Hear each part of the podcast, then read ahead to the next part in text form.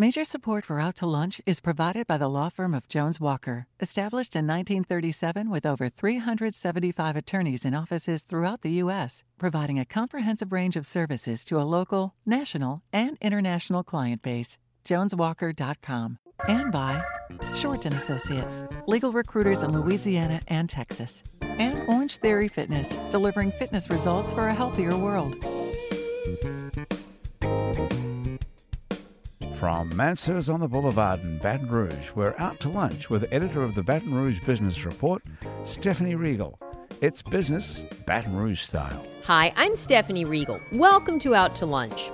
Though Louisiana isn't known for being an IT hub particularly, Silicon Bayou has produced some pretty impressive tech companies over the years. Some that are not only helping clients better manage their data and run more efficiently, but others that are actually revolutionizing the way things are done and rewriting all the rules. Joining me is Mike Cormaci, president and co-founder of Watch Systems, a nearly 20-year-old IT company that is well-known to law enforcement agencies around the country because of its flagship product, Offender Watch, a sexual offender management and community notification software that's used by more than 3,500 law enforcement agencies around the country. Before Offender Watch, there was no comprehensive registry for sex offenders. So think about what that means. Every jurisdiction and state had its own system for monitoring and managing sex offenders, and they didn't talk to each other. Well, Offender Watch has changed all that. Mike is originally from Cincinnati, Ohio, and got his degree in economics from Kansas State, but his wife is from South Louisiana, so when they had the opportunity to be closer to her home, they took it, and they've been here ever since. Mike, it's a great story, great company to have in Louisiana. Welcome to Out to Lunch. Well, it's a pleasure to be here. Thanks. With me and Mike at the table is Ben Charbonnet, a pioneer in the local IT community. Ben got his start as information systems director at the local CPA firm Postlethwaite & Netterville in 1969, back when information systems meant something very different than it does today. In 1984, he went out on his own and founded CMA Technology Solutions, which shrewdly capitalized on the growing number of businesses that were just beginning to go digital at that time. CMA sold, installed, and serviced IBM equipment to business clients. Today, as the internet and cloud computing have changed the face of IBM and, of course, the whole computer industry in general, CMA has grown and diversified to provide a variety of hardware and software solutions for its customers across 3 states. Ben is a native of Baton Rouge. He is also a well-known runner locally, a race director in his spare time, and restores antique British cars, most recently a 1963 Porsche 356. Ben, great to have you here, too. Welcome to Out to Lunch. Thank you very much, Stephanie. I'm looking forward to it. Good. Well, Mike, I'm going to start with you. Offender Watch serves several functions. So it's an internet-driven integrate database where offenders can register, right? It monitors and tracks them across jurisdictional lines and automatically provides community notifications, say, when an offender's address is changed. So y'all have really changed the way sexual offender management is done. At the local... Am I overstating it, no, or are y'all that great? Most people think that law enforcement cooperate across jurisdictional lines. And over the years, you saw it with 9/11, many abduction cases. People will say, well, what does the agency on the other side of the county think or have information? And often it's you can't get it. Wow. So 20 years ago, we came up with this concept of using the internet as backbone where every agency would be able to collaborate on a common record. And so that's what we've built. And when you think about it, 20 years ago, Facebook didn't exist. Right. So this is almost like a Facebook application for law enforcement to collaborate on bad people. So cool. Yeah. Now, like 60% of law enforcement agencies are using it? Is that true? We actually carry about 60% of the national offender population goes through the network at one point or another. So an example being statutorily, if an offender moves from East Baton Rouge to West Baton Rouge, East Baton Rouge has to notify West Baton Rouge. We simplify, streamline the process. All East Baton Rouge does is record that address, and the network automatically notifies the other county. So now they know the person's coming. I'm working on a project right now with ICE. So when ICE releases an illegal who's been convicted of a registrable sex crime, it will automatically notify the sheriff's office based on the address, and now they know the bad guy's coming. Why just sex offenders? Is it because of the notification, the law that requires them to notify? It's a good question. It's a combination of the two. Yeah. Nationally, offenders, based on the severity of the crime, have to come into a sheriff's office, police department, or a state once, twice, or four times a year based on what they were convicted of. So, in fact, a better way to look at it is there's 14 types of person files at the FBI. Sex offenders is one. Missing persons is another. But missing persons don't come into the sheriff's office and say, hey, I moved to a new address. Right, I'm missing. Right, or people of interest or suspicious individuals don't come in and say, hey, I got a new tattoo. All of those provisions apply to sex offenders. They have to come in anytime they've had a physical description change or change of their address. They're required to come in and notify so that a database can be updated and therefore the public aware of who's in the neighborhood. So interesting. So many good questions I have to follow up. But Ben, I want to bring you into the conversation because when you hear about what a company like Watch Systems is doing, you realize like, wow, how far, you know, the whole IT world has grown in really just a short time since you founded CMA in 1984. And what was your original vision back then? Well, my original vision was to provide quality professional services to companies, corporations. We don't do any individuals. It's all small to very, very large businesses. We have some international clients, actually. But at that point, the whole industry was changing. Yeah. The IBM PC came out in 1983, and that changed everything. So I was working with Postlethwaite & Netterville, and we had a large service bureau. And y'all would have had like a mainframe computer at Postlethwaite & Netterville back in those days? Yeah, it was a small multi-user system. Okay. It wasn't as big as a mainframe, but it was a big change in when IBM came out with computers that could be affordable to business, to smaller businesses. So the service bureau business was where you would bring your pay stub or your time cards in, and we would process the time cards, or we would do your inventory. So, and it was all back and forth like that. Right. Postlethwaite was the largest CPA firm, and so they kind of had a built-in customer base, and so it was very good. But when the IBM PC came out in about 84, I think it was, then you could buy a computer for about $3,000 and a program for another $500 or $600 and do your own payroll and do your own inventory. So at that point, you know, I could see that there was a reason. Well, I could see that the service bureau business was going to decline, but then all these companies that were buying their own systems, they were going to need support. Sure. They didn't know anything about computers. And so, y'all were like the local IBM guys, right? Yes, I mean, you serviced and supplied, and the only IBM guys. They were in 1984. That was visionary, man. It was. I'm telling you, no one saw the small PC thing taking off. No, you really didn't. You really didn't. But Ben was a visionary. I mean, we weren't going to have some schmuck on the show with you. It is. And it was amazing what people would do with these small machines. And back then, the operating system wasn't solid. So, I mean, the machines would lock up, and you'd have to reboot. Remember the old term, blue screen of death? Right. When the blue screen came up and nothing happened, you had to start over. So when it first came out, it wasn't really, ready for prime time. Mm-hmm. But people were very, very ingenious and creative. And IBM, they opened up the PC architecture so that other hardware manufacturers could build add-ons. And so that's where the networking came about. So you'd have one PC and then you could tie other networks together. So you had more. And over the years, y'all grew to provide those services too? Oh, yeah. We sure did, yeah. So we were one of the very first IBM business partners in Baton Rouge. And what a business partner was back in those days is IBM realized, well, most people don't realize that IBM is a manufacturing company. Mm-hmm. They manufacture hardware. Mm-hmm. So to use the hardware, you have to have programs. So they were going into more smaller business, and they couldn't support the smaller businesses on their, that wasn't their business plan. So they associated themselves with local companies like we were, right, and in what they call a business partner program. So we'd go out together with IBM, and hand in hand, and we would sell the hardware, the IBM hardware, and we would get a commission for that. Then we would sell our software or software package and all the support and installation and conversion that went along with it. So it was a beautiful, a beautiful thing. That is so cool. That was really probably the thing that made us successful.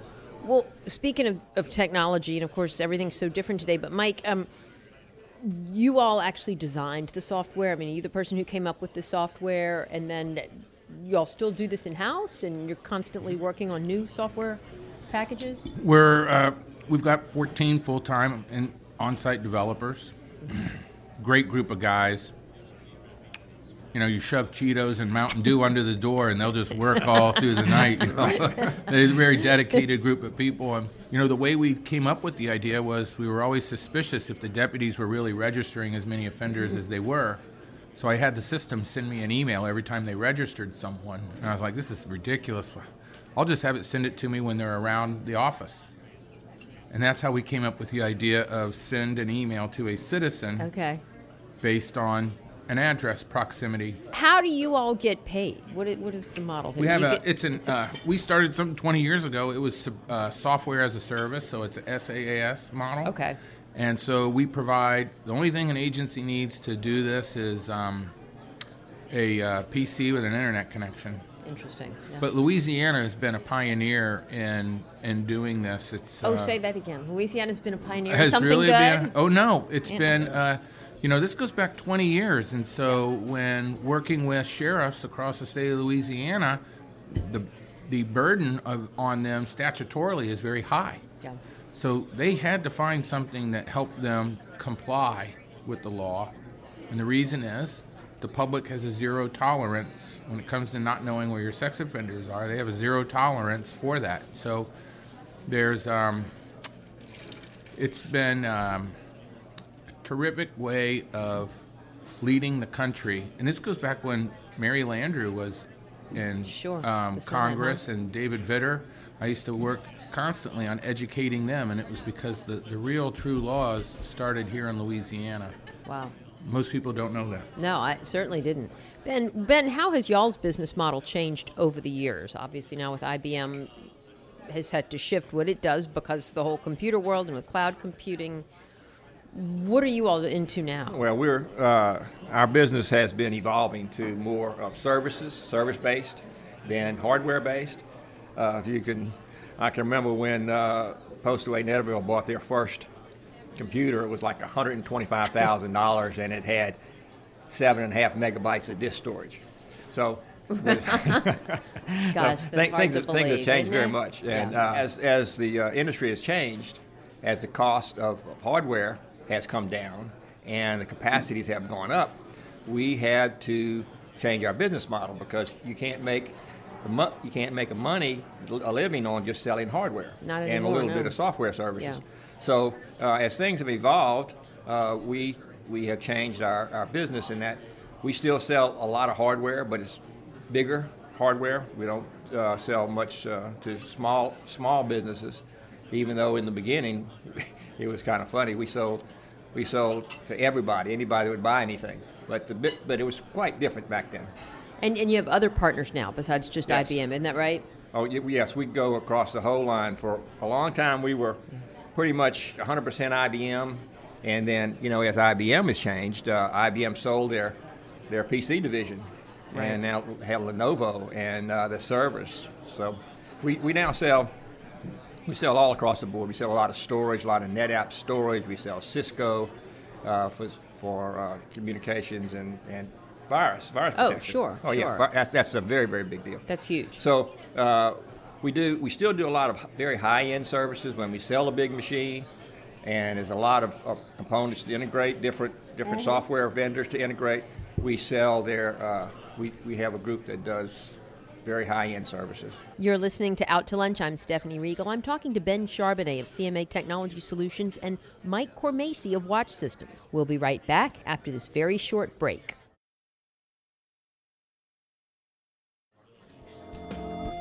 You're listening to Out to Lunch. I'm Stephanie Riegel. I'm talking to Ben Charbonnet of CMA Technology Solutions and Mike Cormaci of Watch Systems. What is the competitive landscape for your respective companies? I mean, are there a lot of other companies doing what Watch Systems is? We actually don't have a commercial competitor. Not at all, none. None. The great world. Yeah. But each state is statutorily mandated to provide something. So if you really think about it, I have 50 unique individual competitors that are only concerned with what happens within their boundaries. And the government business model is a very difficult one. They're very, the territorialness, mm-hmm. the idea that, well, I don't really have to do anything for the state of Idaho. I'm Louisiana, so. Right. But those offenders are migrating all across the country all the time, and so there has to be some bridge. And it's so that's what we do is we work as a partner. We're not really a vendor. We're a partner to state government. Much like Ben said earlier, we are the sex offender registry system for 18 statewide contracts. Yeah, wow. That means we're part of their IT department. We're part of their public safety group. The local law enforcement, so the Sheriff and Police Chiefs Association, were integrated in Department of Corrections. For those other 32 states, though, what are they using? We have either some local presence in those states where we're working with the sheriffs or the police chiefs, or they're using or in the process of migrating towards some of our other programs. So they don't. What we did, much like what Ben has said, is we used to say, well, this is the whole thing. This is the only thing I offer. But once we started to realize that what communities needed was more accurate, unified information, what states need is a seamless transition from state to state. We've developed other tools that allow them to still maintain what they use as their core system. So it might have had a technical lifespan, and they're not done with it. Made a significant a legacy system. You don't have to start over. Right, and so we come in with something that we can put on top of it that allows them to gradually transition so that we can get the ultimate goal, which is 100% of all the offenders in one environment so that local, state, federal agencies can use it. And I'll give you a great example. I've got one more minute to tell you about it. So a number of years ago, they had a guy in South Africa that was distributing child porn. Okay. And he was using DVDs and the United States Postal Service as his means of distributing it. Well, when Interpol seized his computer, the forensic group found that there was about 100,000 addresses in the United States that had taken this Postal Service package that had a DVD in it. Wow.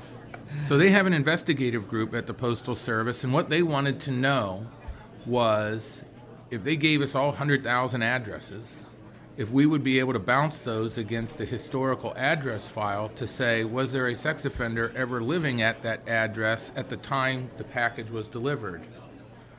So you can see the importance of having one national unified system so that you could identify. The real beauty of what we have developed is that not only could I tell you who was living at an address during that time period, but I could tell you where they are now because he's now registered at a different jurisdiction. Mm-hmm. Fascinating. We're also developing new tools. Fascinating. Yeah. Well, so you have to have that national file.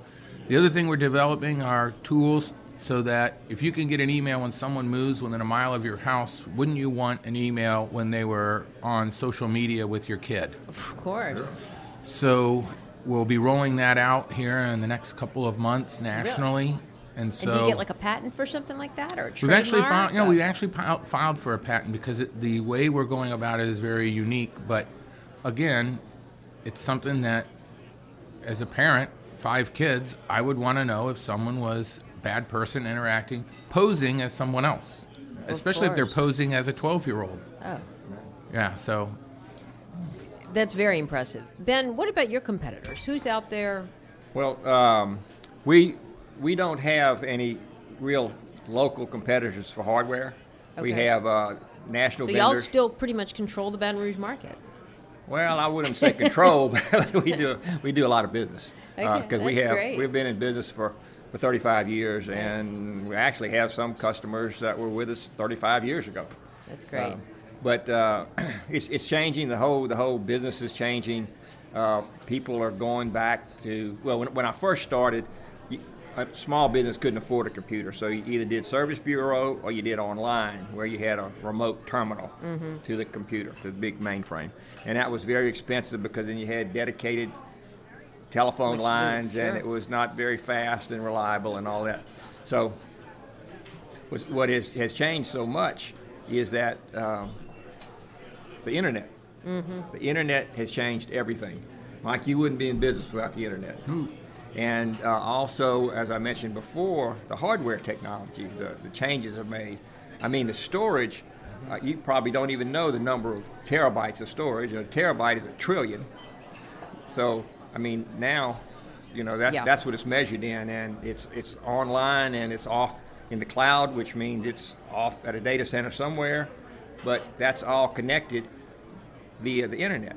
So without the internet, there'd be so many businesses that wouldn't be in business. Of course. So what's happened now is you have a small business that if I was consulting with a new business, I would tell them, find a package that's specific to your industry and buy a subscription to it online. Okay, that's what I was going to ask you, because they can, right? I mean, that's, sure. And you don't need. I have one of my very good friends is a veterinarian, and he was one of the pioneers. Also, he wrote his own software and all that, and so he's now has gone to an online system where everything is via the internet. Sure, it's just easy. As the industry changes. Does that make a company like yours obsolete eventually? Oh no, it doesn't make us obsolete, because you still have the local users.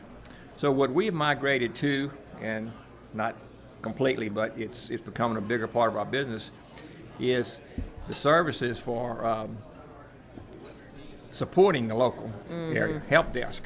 Sure. Because a smaller business, they don't have anybody on staff to help with just the daily problems, because you are going to have daily problems. Right. So they contract with us. We sell them a contract, and we're their level one help desk. That's great. So if the secretary has a problem with her printer, or her machine doesn't come on properly, she calls us, and we take care of the problem. You mentioned data centers, and I think that's so interesting, because I was wondering what kind of servers, and what kind of massive servers up in the cloud somewhere is holding all that data that you talked about, Mike. I mean, do y'all ever worry about these data centers crash? I mean, there is a machine somewhere that is holding all of this information that is not just Watch Systems data, but I mean, Amazon's data and Facebook. I mean, is this sustainable?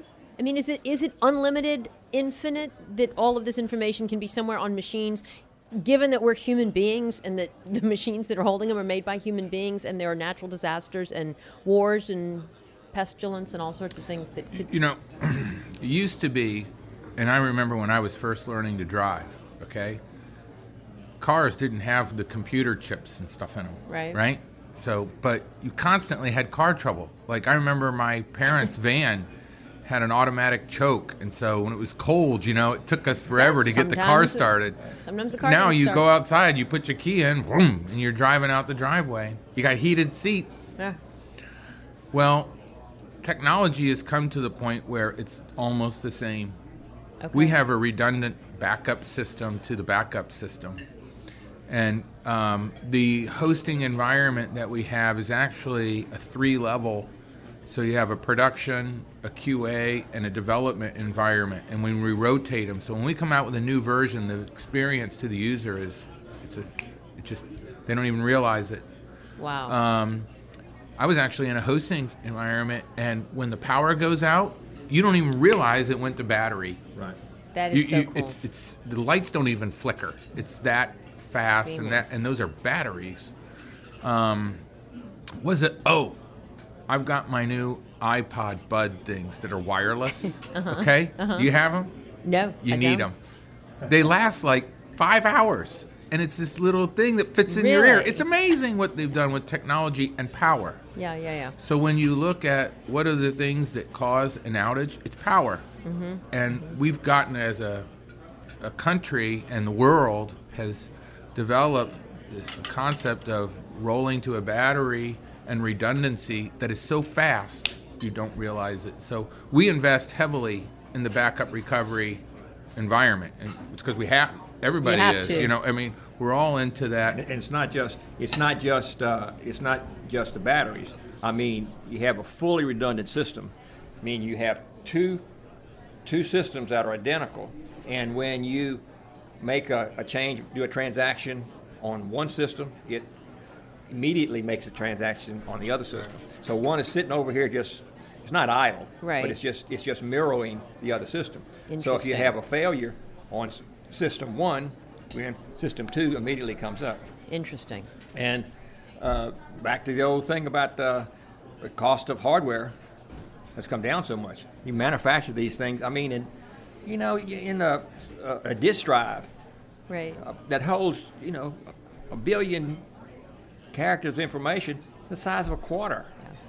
Yeah, and, it's mind-boggling. It really is. I know I'm going to date myself, but back when I started, I was on an aircraft carrier with 80-column punch cards, paper cards, and that's the only storage you had. It was different. Was it different? But it's been a great evolution. Well, Mike Cormaci and Ben Charbonnet, it's always inspiring to hear about cutting-edge technology coming out of South Louisiana and innovation. We know we do food and festivals well. It's important to remember what sort of technological and intellectual capital we have here, too. So thank you all for upping the bar and keep it coming, and thanks for being here on Out to Lunch. Thank you very much. Enjoyed it, Stephanie. It's delicious. The special today is particularly good. It looks wonderful. My guests today on Out to Lunch have been Mike Cormaci, president and co-founder of Watch Systems and Offender Watch, and Ben Charbonnet, founder of CMA Technology Solutions. The producer of our show is Grant Morris. Our technical producer is Eric Merle. Our associate producer is Peter Rusciutti, and our Baton Rouge business consultants are Charlie D'Agostino and Ann Edelman. If you want to know what we all look like, you can find photos from this show on our website, itsbatonrouge.la, and on our It's Baton Rouge Facebook page. These photos were taken by Carrie Hosford. You can find more of Carrie's photos at carriehosford.com. You can hear this show and past episodes of Out to Lunch wherever you get podcasts and at itsbatonrouge.la. Out to Lunch is a production of INO Broadcasting for itsbatonrouge.la and WRKF 89.3 FM. I'm Stephanie Riegel. Thanks for joining me. I look forward to meeting you again next week around the table here at Mansur's for more business Baton Rouge style on Out to Lunch. Out to Lunch Baton Rouge is recorded live over lunch at Mansur's on the Boulevard in Baton Rouge. Mansur's is open for lunch daily 11 to 2, for dinner nightly, and for brunch on Saturdays and Sundays. Mitchell Foreman wrote and performs all the music on Out to Lunch. You can hear Mitchell's music anywhere great jazz is sold or streamed, and at mitchellforeman.com. Major support for Out to Lunch is provided by the law firm of Jones Walker, established in 1937 with over 375 attorneys in offices throughout the U.S., providing a comprehensive range of services to a local, national, and international client base. JonesWalker.com. and by Shorten Associates, legal recruiters in Louisiana and Texas, and Orange Theory Fitness, delivering fitness results for a healthier world.